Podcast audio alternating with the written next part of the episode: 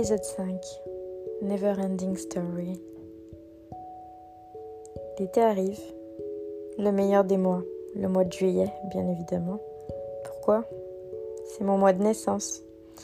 Et oui, signe astrologique lion, signe de feu, signe passionné. Et bien sûr, c'est le mois du soleil. C'est le mois qu'on préfère, surtout quand on habite à Paris. Parce que du 15 juillet au 15 août, les Parisiens ne sont plus là. Et on a Paris pratiquement vide pour nous-mêmes. Bien sûr, il y a quelques touristes, mais c'est pas gênant. C'est pas des Parisiens. Vous savez de quoi je parle. Et quoi de plus beau que de profiter de ce mois-là avec ses amis? Et de sortir nuit et jour, de vivre au rythme de la vie. La vie de Montmartre, la vie d'artiste, la vie du street art et de l'art en général, du jazz de rue, des guinguettes, tout ce qui crée cette atmosphère, tout ce que j'aime. Mon Paris à moi, populaire, qui se mélange, de Barbès à place de Clichy. Ces buildings, ces rencontres, ce petit côté Amélie Poulain, ce romantisme, la poésie qui se dégage dans les nuages. Et oui, mon petit Paris. Et me revoilà sur Paris célibataire et avec une joie de vivre énorme et l'envie de découvrir plein de choses. On m'a de nouveau conseillé de me remettre sur les applications de dating. Et j'y suis allée. Un peu en mode moonwalk. Voyez La marche euh, à l'envers, quoi. Et j'ai vite arrêté parce que ça n'avait pas vraiment changé de la dernière fois. C'était toujours la même chose. Les mêmes critères, les mêmes questions. Les gens qui vont toujours vous demander la même chose. C'est-à-dire, tu cherches quoi ici? Effectivement, je cherche à rencontrer des gens. C'est un peu la base de l'application de dating, je pense. Et l'autre question, tu fais quoi? C'est quoi ton job? Question que je déteste parce que on résume quelqu'un à un job, à un métier. Comme si quelqu'un devait être son job. Comme si les gens vivaient par intérêt ou statut social. Et ça, ça me désole. C'est exactement tout ce dont je suis allergique. Moi, la philanthrope et l'humaniste. Je pourrais jamais définir quelqu'un par rapport à sa carrière, son job ou son métier. Nous sommes tous bien plus que ça. Et malheureusement, trop souvent, c'est la première question qu'on nous pose soit quand on rencontre des gens qu'on ne connaît pas. Salut, moi c'est machin, tu fais quoi? C'est quoi ton job? Tu bosses dans quoi? Soit sur les applications de dating. Comme s'il y avait un intérêt, comme si ce côté matérialiste comptait. Ce qui est assez drôle, c'est que quand je travaillais chez Google, j'évitais de dire que je travaillais chez Google. Et souvent, très souvent, les gens me prenaient de haut. Et c'était très bizarre. J'étais un peu catégorisée comme la fille maghrébine de banlieue. Et puis, dès que je disais que je travaillais chez Google, les regards changeaient. Et là, c'était comme si ils avaient gagné au loto. Je sais pas. Le jackpot. Tout d'un coup, leur regard s'éclairait et ils avaient toutes ces questions de comment c'est de travailler là-bas, comment t'as fait pour rentrer là-bas, c'est quoi le process de recrutement, ça a l'air difficile, comment t'as réussi à rentrer là-bas, c'est quoi le salaire Ah oui, ça je l'ai eu, mais je l'ai eu aussi dans les sites de dating d'ailleurs. Euh, parce qu'après, bon, faut savoir qu'il y a une espèce de concurrence au niveau des salaires apparemment. Et les hommes n'aiment pas trop quand les femmes gagnent plus qu'eux. Et souvent j'ai eu les remarques qui allaient avec. C'était assez bizarre, assez étrange. Mais bon, fermons la parenthèse. Revenons à mon histoire, qui est bien plus intéressante que tout ça. Tout ça pour dire que malheureusement les applications de dating reflètent souvent la vie, la vie superficielle dans laquelle on est, et matérialiste. Et que la plupart des gens sont dans l'illusion et l'illusoire, plutôt que de la, des sentiments et de la vraie vie et de la personnalité des gens. Du coup, début juillet, j'ai pu découvrir une de mes séries préférées. Enfin, découvrir. Je la connaissais déjà, mais il y avait la saison 3 qui sortait. Stranger Things.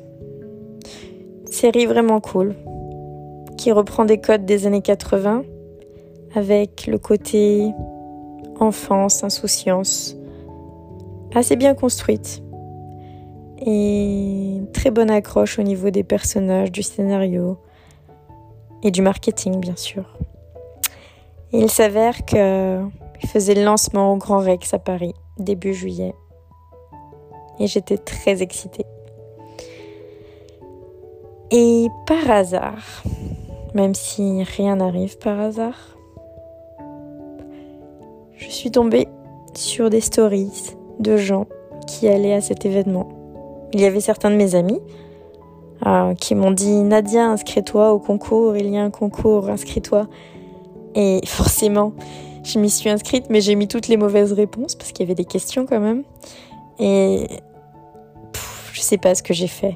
J'ai mis les mauvaises réponses, alors que je les connaissais, les réponses. Mais bon, ça arrive. Puis je me suis dit, bon bah tant pis. C'est pas grave, j'irai pas le voir au Grand Rex. Je regarderai ma série sur Netflix. Après tout, on est bien mieux chez soi à regarder ce genre de choses plutôt que dans une grande salle avec du bruit, sachant que c'est vraiment quelque chose que j'attendais avec impatience et je trépignais pour ça quoi. Et je continue les stories et je vois la fameuse personne. Cette fameuse personne qui me chamboule, qui m'a toujours captivée depuis le début et qui me captive encore et toujours. Et je vois que cette personne est au Grand Rex pour assister à justement cette fameuse session de lancement de Stranger Things. Je lui envoie un message et il me dit qu'il est de passage, encore une fois, sur Paris. Et qu'en fait, euh, il va quitter Amsterdam et qu'il va se réinstaller au mois d'août ou septembre donc, à l'occasion, on pourra enfin se voir, enfin se rencontrer. Et je suis à la fois excitée et à la fois triste parce que je me dis que j'ai loupé l'occasion. Que si j'avais rempli les bonnes réponses, ou si même j'avais accompagné mes amis qui avaient essayé de me contacter avec des places de disponibles, euh, peut-être que je l'aurais rencontré un peu par hasard. Peut-être que je l'aurais peut-être pas reconnu, ou il ne m'aurait pas reconnu, ou on se serait pas croisé de toute façon, mais l'idée juste de savoir que j'aurais pu le voir enfin, ben forcément, ça faisait quelque chose.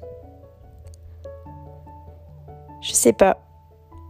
Cette personne est différente de toutes les autres personnes. Et ça, peut-être que vous le comprendrez jamais. Parce que ça reste bizarre. Oui, je sais, c'est bizarre. Et même moi, je me le dis que c'est bizarre. Et je sais que c'est pas l'histoire qu'on a l'habitude de vivre. Et Que c'est le genre d'histoire qu'on vit dans les films peut-être Ce genre d'histoire qu'on aimerait vivre mais qu'on ne vivra jamais. Et lui, c'était un peu ça. C'était pas un fantasme, c'était pas une obsession. C'était juste quelqu'un qui était toujours là par hasard. Dans mon évolution, dans mon cheminement. Et bizarrement, à chaque fois que je revenais sur Paris, il revenait sur Paris et je repartais, ou il repartait. C'était assez bizarre. C'était un croisement, si proche et pourtant si loin. Et à ce moment-là, j'ai écouté un passage de Stranger Things avec cette musique qui résumait un petit peu cette situation.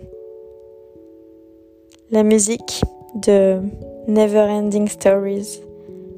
Vous savez, ce film qu'on a vu quand on était jeune, je parle pour moi, je suis de la génération 83. Et ouais, c'était ça. Les paroles résumaient pratiquement la situation de l'histoire sans fin. L'histoire sans fin qui n'avait ni début, ni milieu, ni fin. Cette histoire qui est dans un croisement, une sorte de rond-point, qui vient toujours au moment probablement juste pour réanimer votre cœur au moment où vous ne croyez plus en rien. C'est encore indéfinissable.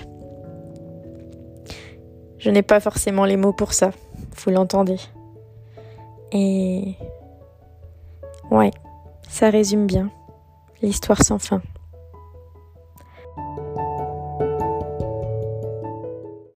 Pour ceux qui ne connaissent pas la musique et qui m'ont demandé, vous laisse écouter Never Ending Story. Retour dans les années 80.